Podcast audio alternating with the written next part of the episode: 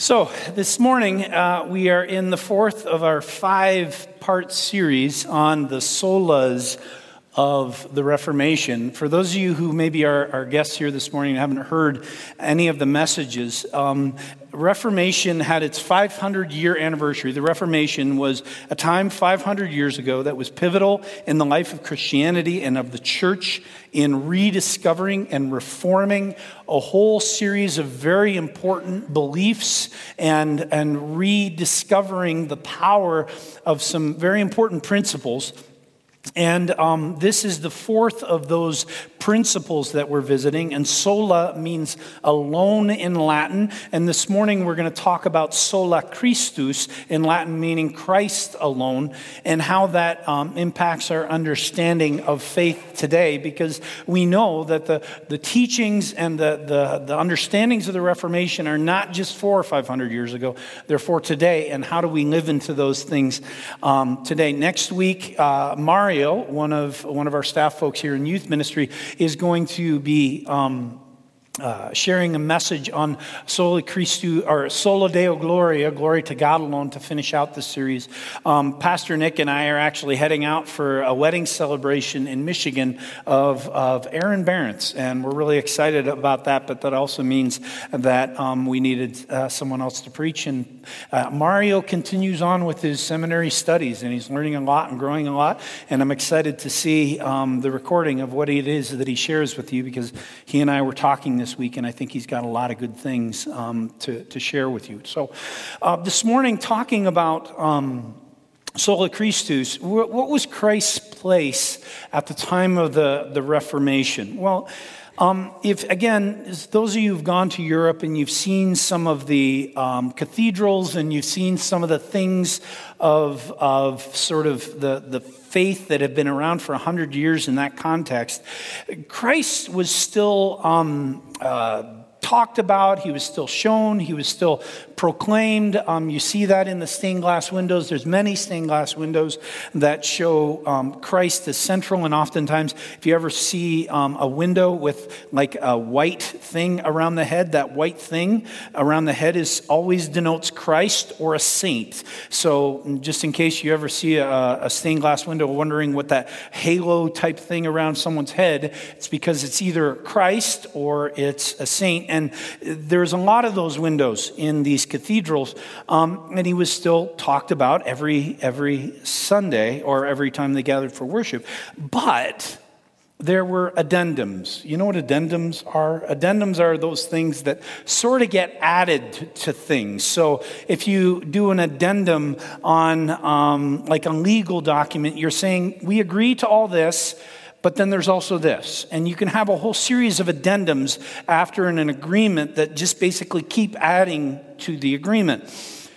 Well, when they were talking about Christ, they had a lot of addendums at times in the, the church of the day. And addendums oftentimes look like this You are saved through Christ alone and attending Mass. You are saved through Christ alone and attending Mass and going to confession. You are saved through Christ alone by attending Mass, going to confession, and praying to the Holy Mary. So there were a series of things that were added onto this idea of Christ as the way to salvation that the people who were a part of the Reformation wanted to address and say, hold on, Mass is a good thing. And confession is a good thing. Not sure about the Holy Mary thing, but um, Christ is the one who saves, right? And so it was important to address that. And when we think, okay, well, we don't maybe have some of those things today, but I think we do actually. I think one of the reasons why being um, thoughtful about thinking of sola Christus is that sometimes in the church we certainly add addendums to what faith is. Somebody is saved if they confess Christ and attend church. Somebody is saved if they confess Christ and don't live inappropriately.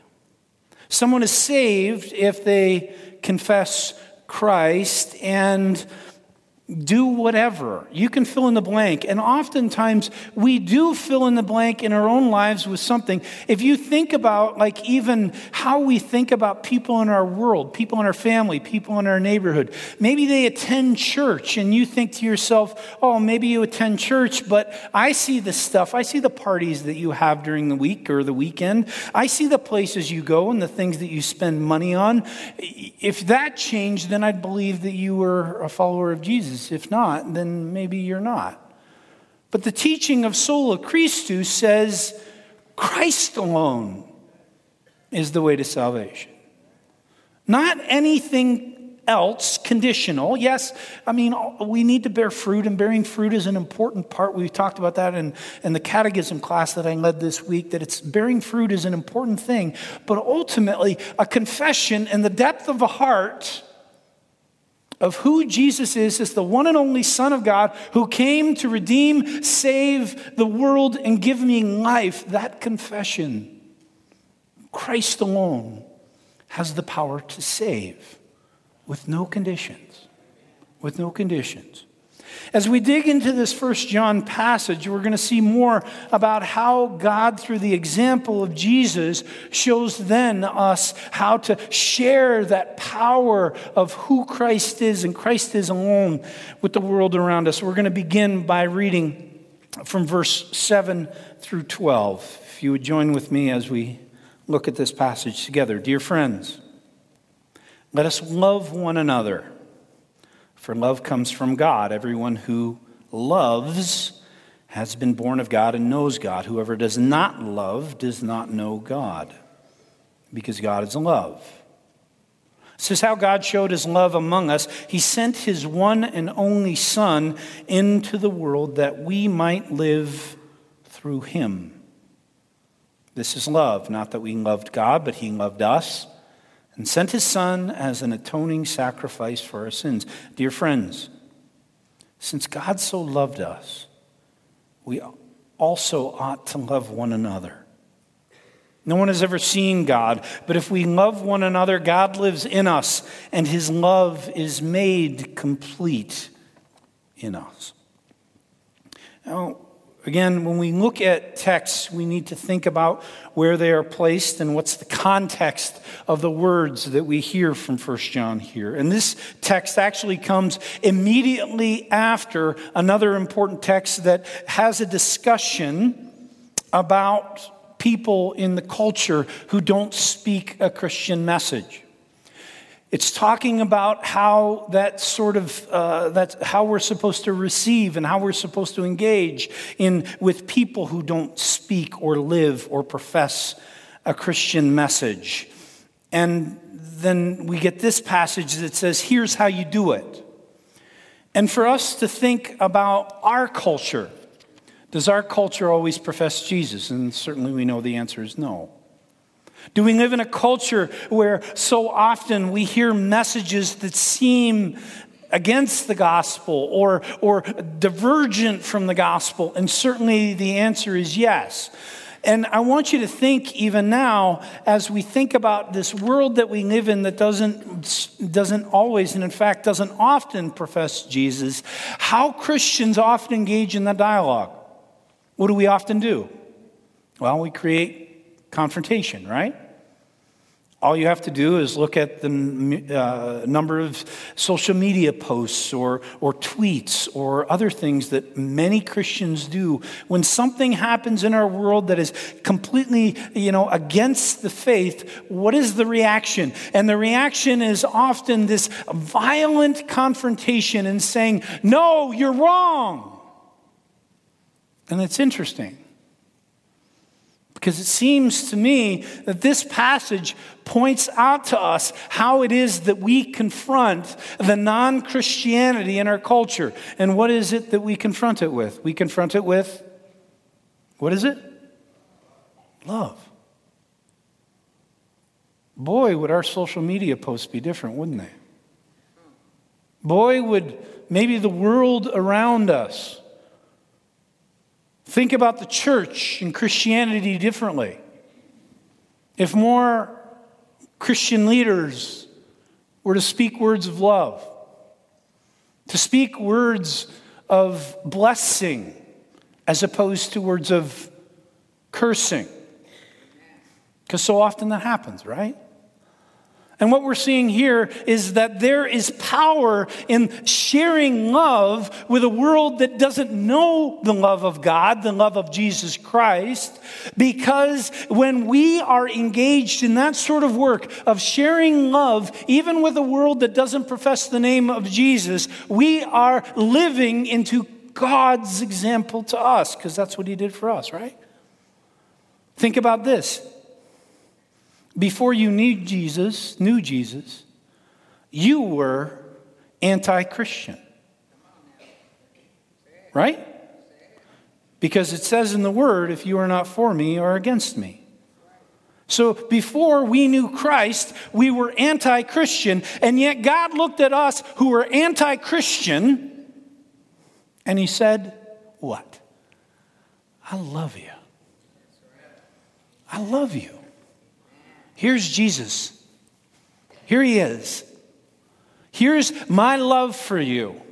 That even while you are my enemy, even while you say words against me, even as your life reflects an antithetical understanding of who I am and how I designed you and what your calling is, here's my one and only beloved Son who is me. I'm going to let him die for your anti Christian sake. And now he says, Go and do likewise. Ooh. Means that the world that we live in, when we see the anti Christianity, when we hear words that seem antithetical to faith, that we are willing to speak words of love. Now, I know what some of you are saying. That means milk toast. That right? That means we have no backbone. I think that love can have teeth. God's love had teeth, that God's love shed blood. We can speak words that are strong. We can speak words that are true. We can speak words that have power. But we need to be speaking words that always are tempered and soaked and shaped and formed by love. Because that's what God's primary interaction is with us. And He tells us to do it for the others around us. The love that we're called to share with the world is sacrificial, putting others before ourselves. It's dying to our desires for the sake of Christ and others. It's that kind of love. And that kind of love doesn't post an angry social media post. It doesn't share something that condemns. It shares truth and it shares love shares encouragement, and it shares blessing. Let's continue. Verse 13. This is how we know that we live in Him and He in us. He's given us His Spirit. And we have seen and testify that the Father has sent His Son to be the Savior of the world. If anyone acknowledges that Jesus is the Son of God, God lives in them, and they in God. And so we know and rely on the love of God that God has for us. Now, I want to hit some deeper theology or at least theological terms this morning. Because when we hear these words, especially that phrase that we, he has given us his spirit, we know that we live in him and he is us. It's, and we have seen and testified that the Father has sent his Son to be the Savior of the world. This verse acknowledges this, uh, this important theological teaching. If anyone acknowledges Jesus is the Son of God, God lives in them and they in God. It's a pivotal teaching of the church. It has an important word. And I'm going to, it's a big word for some of you, maybe don't know it. Many of you do, I know. The word is called justification. Anybody know what justification is? You know what justification is? Some of you are like, okay, I know the word, but what does it really mean? It means that you're justified before God. When God looks at you, he says, You're mine and you are holy and you are righteous. And I can't believe I'm pointing at George and saying these words. You're holy, you're righteous. That's what happens when we're justified. How long does justification take? Anyone? Anyone? It's an instant. You profess the name of Jesus. What do we see? What does the word say here? This is what it says. It says, if anyone acknowledges that Jesus is the Son of God, what does it say next? God lives in them and they in God. So, I believe in Jesus Christ that He lived and died for my sake. He is the one and only Son of God, and I trust Him with all that I am that He has forgiven my sins justification, immediate presence of God in our lives, right? Instantaneous. It's the power of Christ alone in our lives. Professing the name of Jesus changes that reality instantaneously. Suddenly, our geography is new, our personhood is made new. When we confess the name of Jesus, suddenly God is present with us and we are united with Him. That's powerful justification. And it's also a promise. And it's a promise that you and I are never alone.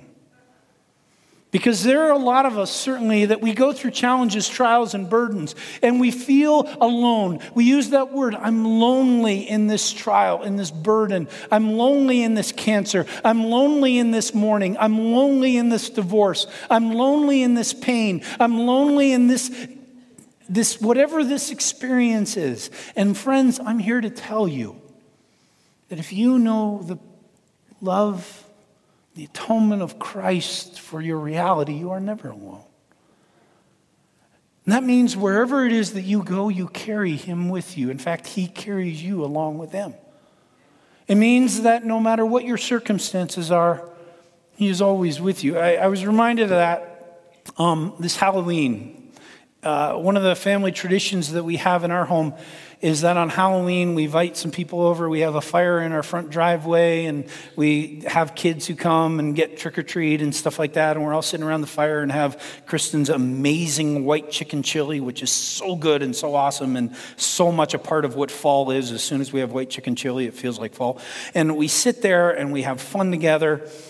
And I invited, for the second year in a row, uh, an old youth group kid of mine who lives in Glendora. He's about an hour and a, uh, a, bit away.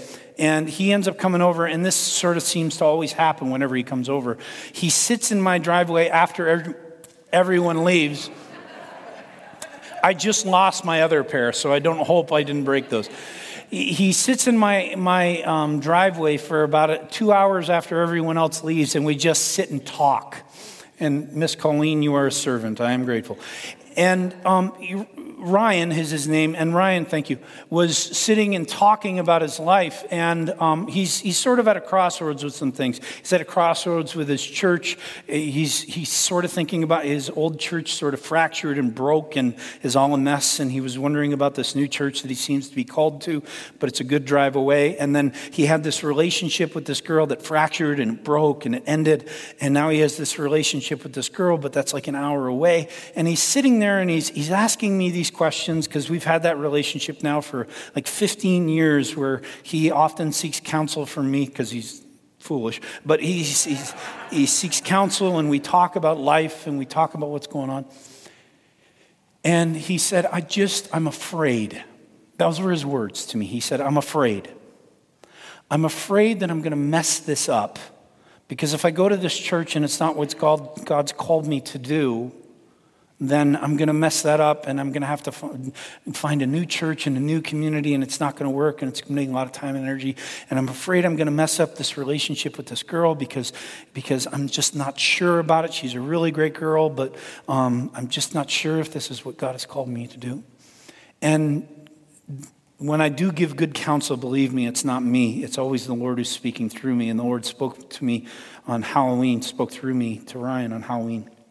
And what I said was, Why are you afraid? Why are you afraid of making a mistake? Because when you do things that you feel God might be nudging you. Maybe He's not like yanking you by the, by the back of your shirt and pushing you over here. Maybe He's not slapping you upside the head. He's just sort of nudging. And there's enough nudging here that I can see that God is nudging you in some different ways. Why are you afraid when God nudges you that you're going to make a mistake and mess it up? Because He's with you when you're doing it, He's present with you. That's the promise of justification, right? If I confess the name of Jesus, God is with me. And if God is with me, even when I ain't sure, even when I'm not positive, when I'm living perhaps, uh, when I'm certainly living in obedience, I'm not living in sin, but I'm living into this place where I'm not really sure. I think, I think about that for, for my daughter Cameron right now. She's wondering about future for colleges, which is the right college. If God is nudging you, don't be afraid. I think about that for some of us who are in between jobs and we're wondering, what's the perfect job for me out there? Or thinking about relationships, who's the perfect guy or the perfect girl? Or what is it that I'm supposed to do next? If God is nudging you, don't be afraid because God is with you. Now, certainly it means that you need to be on your knees in prayer. You need to be asking God, God, show me, make it clear, send your spirit, speak your words, allow others to counsel and encourage and, and, and kick me in the pants if I need it. But, but Lord, I'm going to go boldly in faith because, because you're with me. And you promise you'd never leave me nor forsake me. You'll never let me go. I can have that courage to live into the life ahead, living in love to those around me because Christ is with me. He's carrying me. We talk about that. Paul talks about that over and over again. We are united with Christ. And friends, you're united with Christ in whatever it is that you do. Go boldly into it, trusting that God will be present and lead you in what it is that is ahead. Let's continue to mine here God's word. God is love. Whoever lives in love lives in God, and God in them. And this is how love is made complete among us so that we will have confidence on the day of judgment. In this world, we are like Jesus. There's no fear in love, but perfect love drives out fear. Because fear to do, has to do with punishment. The one who fears is not made perfect in love. We already just talked about one big, longer theological word that was justification. There's another word that partners with that. Does anybody know that word? Sanctification. Write these two words down justification, sanctification. Justification, split second moment. God is present because there is a confession of Jesus Christ as Lord and your reality has changed. Sanctification is what happens next. And what happens next is you and I are living in relationship with Jesus. What does the word say here? It says that this is how love is made complete among us, so that we will have confidence in the day of love, in, um, in the day of judgment. In this world, we are like Jesus. Sanctification is the process of believers in Jesus Christ becoming more and more like Jesus. How long does that take? That's forever. And I'm not going to, you know what? In fact, I'm going to, I'm going to challenge some of you. If you were in my catechism class this week, you heard it. I'm going to say it here too. I don't think sanctification ends at death. We said a lifetime. I heard a lifetime. Sanctification takes a lifetime. But that means that you're saying that when you die, you're like Jesus. Let's have a conversation about that. Absolutely. You're just starting. When we die and when we go to live in the presence of God for all eternity, we're not like Jesus because Jesus is eternal. Jesus is omnipotent, omnipresent, all knows all things. Jesus is all things. He is the Son of God. And when we die, we don't become as like Jesus. We just begin the process for eternity of becoming more like him. That's why eternity is so long because it's going to take us a while, like forever. And it ain't never going to get done. And that's why heaven is such, or this presence of God for all eternity is such a great thing because through that, every day, in every moment, without sin, without pain, without tears, without struggle, without burdens, I am going to be able, you are going to be able to discover more about what it means to be like Jesus every day. It's not really day, just for all time in eternity Because sanctification will continue. And the sanctification process is evidence of Christ alone in work in us as we love more. Which means, friends, and I can tell you this, there are a lot of times that I ain't like Jesus. I ain't like Jesus because I don't love some people sometimes. There are words that I say, thoughts that I have, actions that I have committed, and I still commit them. And I'm not like Jesus. And the worst part of that for me, as I think about it and consider it, is that God is with me while it's happening.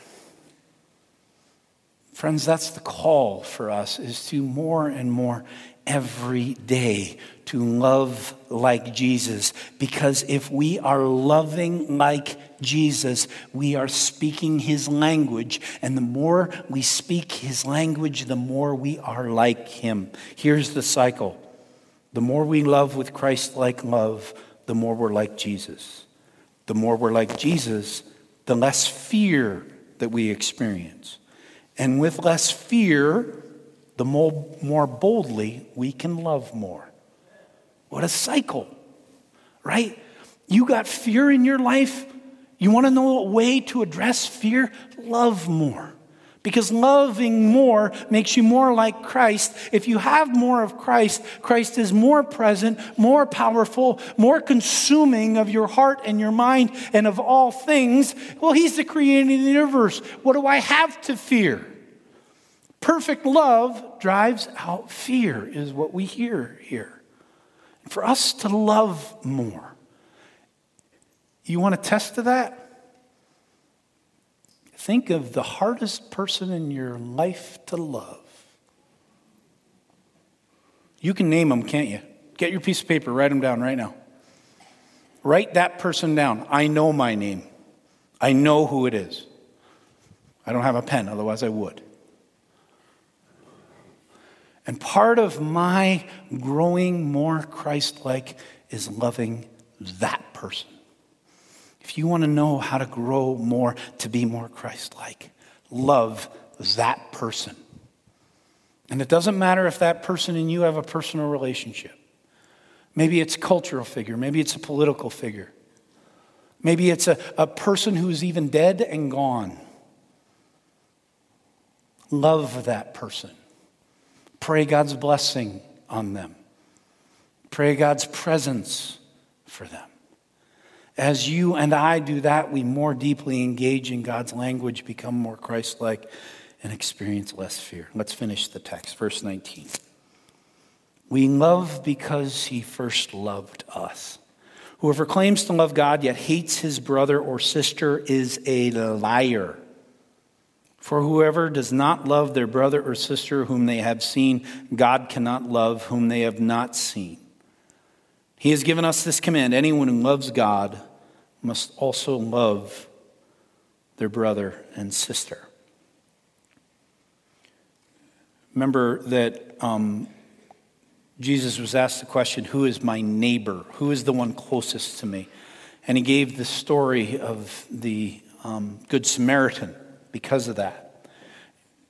Christ opens up this idea of who our brother and sister, who our neighbor, and makes it big and wide. It's not just the person that you are comfortable with sitting next to. It is not just the person who looks like you. In fact, oftentimes for us to grow more deeply in who Christ is in our lives, it is the person who is exactly opposite what we are.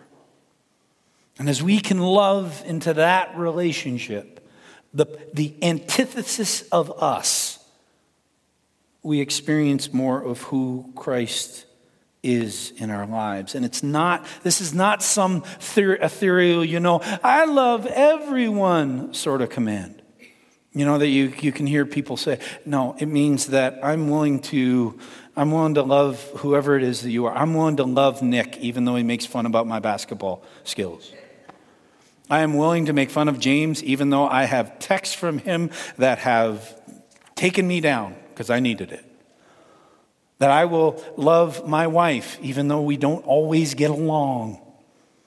That I will love my brothers, my sisters, my friends, even when some of you send emails or phone calls or say things that can be hurtful. And that's for all of us because all of you have received those emails, phone calls, and comments.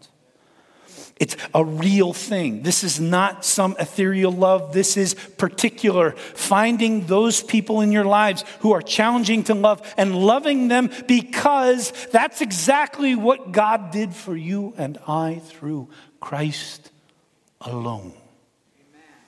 And through Christ alone, He equips us to that end. You and I, through the presence of the Holy Spirit and the presence of God in our lives, are now then equipped to do that even though it is really, really, really hard.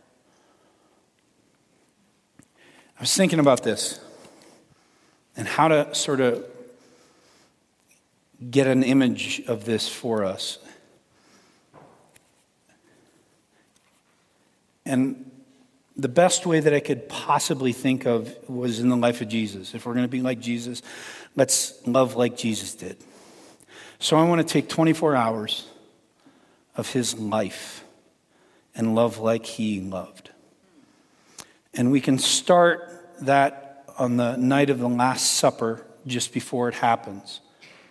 It's the triumphal entry, right? Christ goes into Jerusalem. If you remember the story, Christ goes into Jerusalem and he sees all these people. And what does he say? He loves them as a hen would for her chicks, to gather them together. He wants to love with a protecting kind of love. And then eventually he ends up at the Last Supper with his disciples, and it's a, a love that is intimate, a love that shares truth, a love that shares, shares um, instruction, a love that shares encouragement, which is what he did around the table. But of course, we know around the table there was one person there that was more difficult because it was Judas, and Judas was going to betray him. And yet Jesus didn't, he didn't get up and like stop him. He didn't get up and condemn him.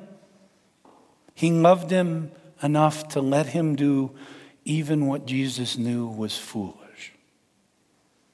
And then he goes into the Garden of Gethsemane. In the Gethsemane, he lives into this love of prayer he, he prays for the, his disciples. He prays for the church. He prays for you and I. He prays for all of creation. And he's praying deeply, so much so that it's like the drops of blood are falling from his brow because he's so much wanting to love us.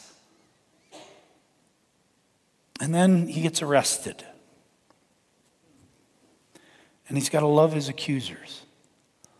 He's got to love the person, and he does, who puts the whip across his back, who punches him in the face. I don't know if his eyes were open. Can you imagine? Jesus looked at the person, knew he was gathering up the punch, and before it strikes him in the, in the jaw, almost in a whisper, I love you. And he loves the person who condemns him. Herod and Pilate, he just even though they're a mess, even though they're wrong, even though they don't get it, he still loves them. And then he loves when he's taken down the, the, the um, Via Dolorosa, the way of the Lord, and he goes to Golgotha, and there's people jeering at him and spitting at him, and ultimately the, the soldiers spike him into the cross, and each step of the way he's showing love even on the cross and all the words that he spoke, those words were words of love, even to the point of saying, God, Father, forgive them, for they know not what they're doing. Friends, if you want to love like Jesus, live into all those kinds of love intimate with friends, forgiveness of persecutors Forgiveness even of those who condemn, who never get it. Forgiveness of those who cause pain. Love for them too. If we are going to live into what the word says, if we are going to be like Jesus, through Christ alone and his presence in our lives, we then live to love as he loved and when we look at his this, that 24 hours, that's not even all his years of ministry. That 24 hours we see we got a lifetime of learning to do. Because that kind of love is hard to give. But He's with us. So we know that we can. Let's pray. Father, thank you for your presence in us through Christ alone. Through Christ alone, we are equipped with your Spirit. You are with us. You will never leave us nor forsake us. And you equip us to live into this world as you lived. And yes, faltering and failing and with brokenness and stutters along the way. But we know if you are with us, then we have your Spirit's power. And when we have your Spirit's power, we can have the courage to love, even when it's hard. And in loving another, we live more like you are, more like you lived on earth with us. And then we don't need to be afraid. Because when you're with us, you're the creator of the universe. You are the controller of all things. You are the one who has all of this in your hand. What have we to fear so we can just love more? That's work that you do through Jesus Christ. I pray for those who are here who do not know that power and that presence to love in that way. I pray, Lord, in Jesus' name, that you create a discomfort for them that only ends when they whisper, a confession of Jesus Christ, that you would move through your faith in their hearts, that they might be transformed, might be changed, and might be willing to say, I need Jesus. And in that moment, Lord, everything might be changed. This is work that you and you alone can do in us. We ask that you do it today and in the days ahead so that we might love like you have loved us. In Jesus' name we pray. Amen.